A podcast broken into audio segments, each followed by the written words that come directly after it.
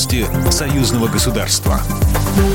Здравствуйте, в студии Екатерина Шевцова. Санкт-Петербург встречает высоких гостей. В президентской библиотеке имени Бориса Ельцина проходит неформальный саммит СНГ, традиционная предновогодняя встреча лидеров Содружества, которую организовал Владимир Путин. Президент России и Белоруссии провели встречу в Русском музее Санкт-Петербурга. Несмотря на то, что возможность поговорить у российского и белорусского лидеров была, как отметил президент Российской Федерации, вчера вечером и сегодня утром всегда появляются новые вопросы по развитию двусторонних отношений, требующие совместного обсуждения.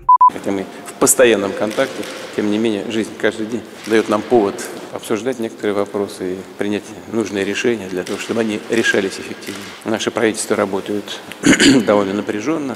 Я знаю, что вам докладывали руководитель правительства Михаил Владимирович Мишустин. Мне подробно рассказал о контактах. Ну и уже нам есть о чем поговорить. Владимир Путин подчеркнул, что ранее лидеры договорились, что 2023 год будет отмечаться как год русского языка, поэтому рабочий завтрак проходит в интерьерах Русского музея.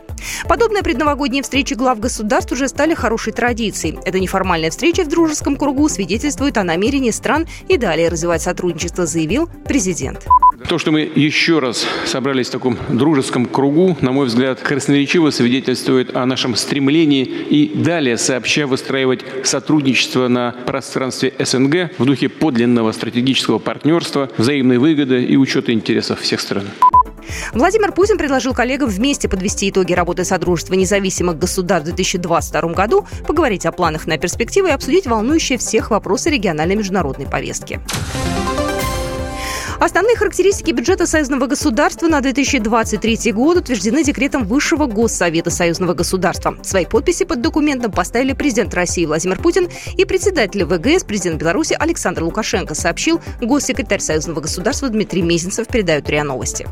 Госсекретарь добавил, что в бюджете также предусмотрена поддержка проектов и 33 мероприятий союзного государства, имеющих культурную, гуманитарную и патриотическую направленность.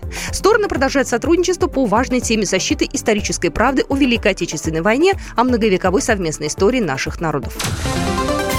Стало известно, кто претендует на полет в космос от Беларуси. Всего претенденток на полет от республики шестеро, но отправятся на станцию только две девушки, имена которых будут известны после Нового года, сообщает ТАСС со ссылкой на начальника Центра подготовки космонавтов Максима Харламова.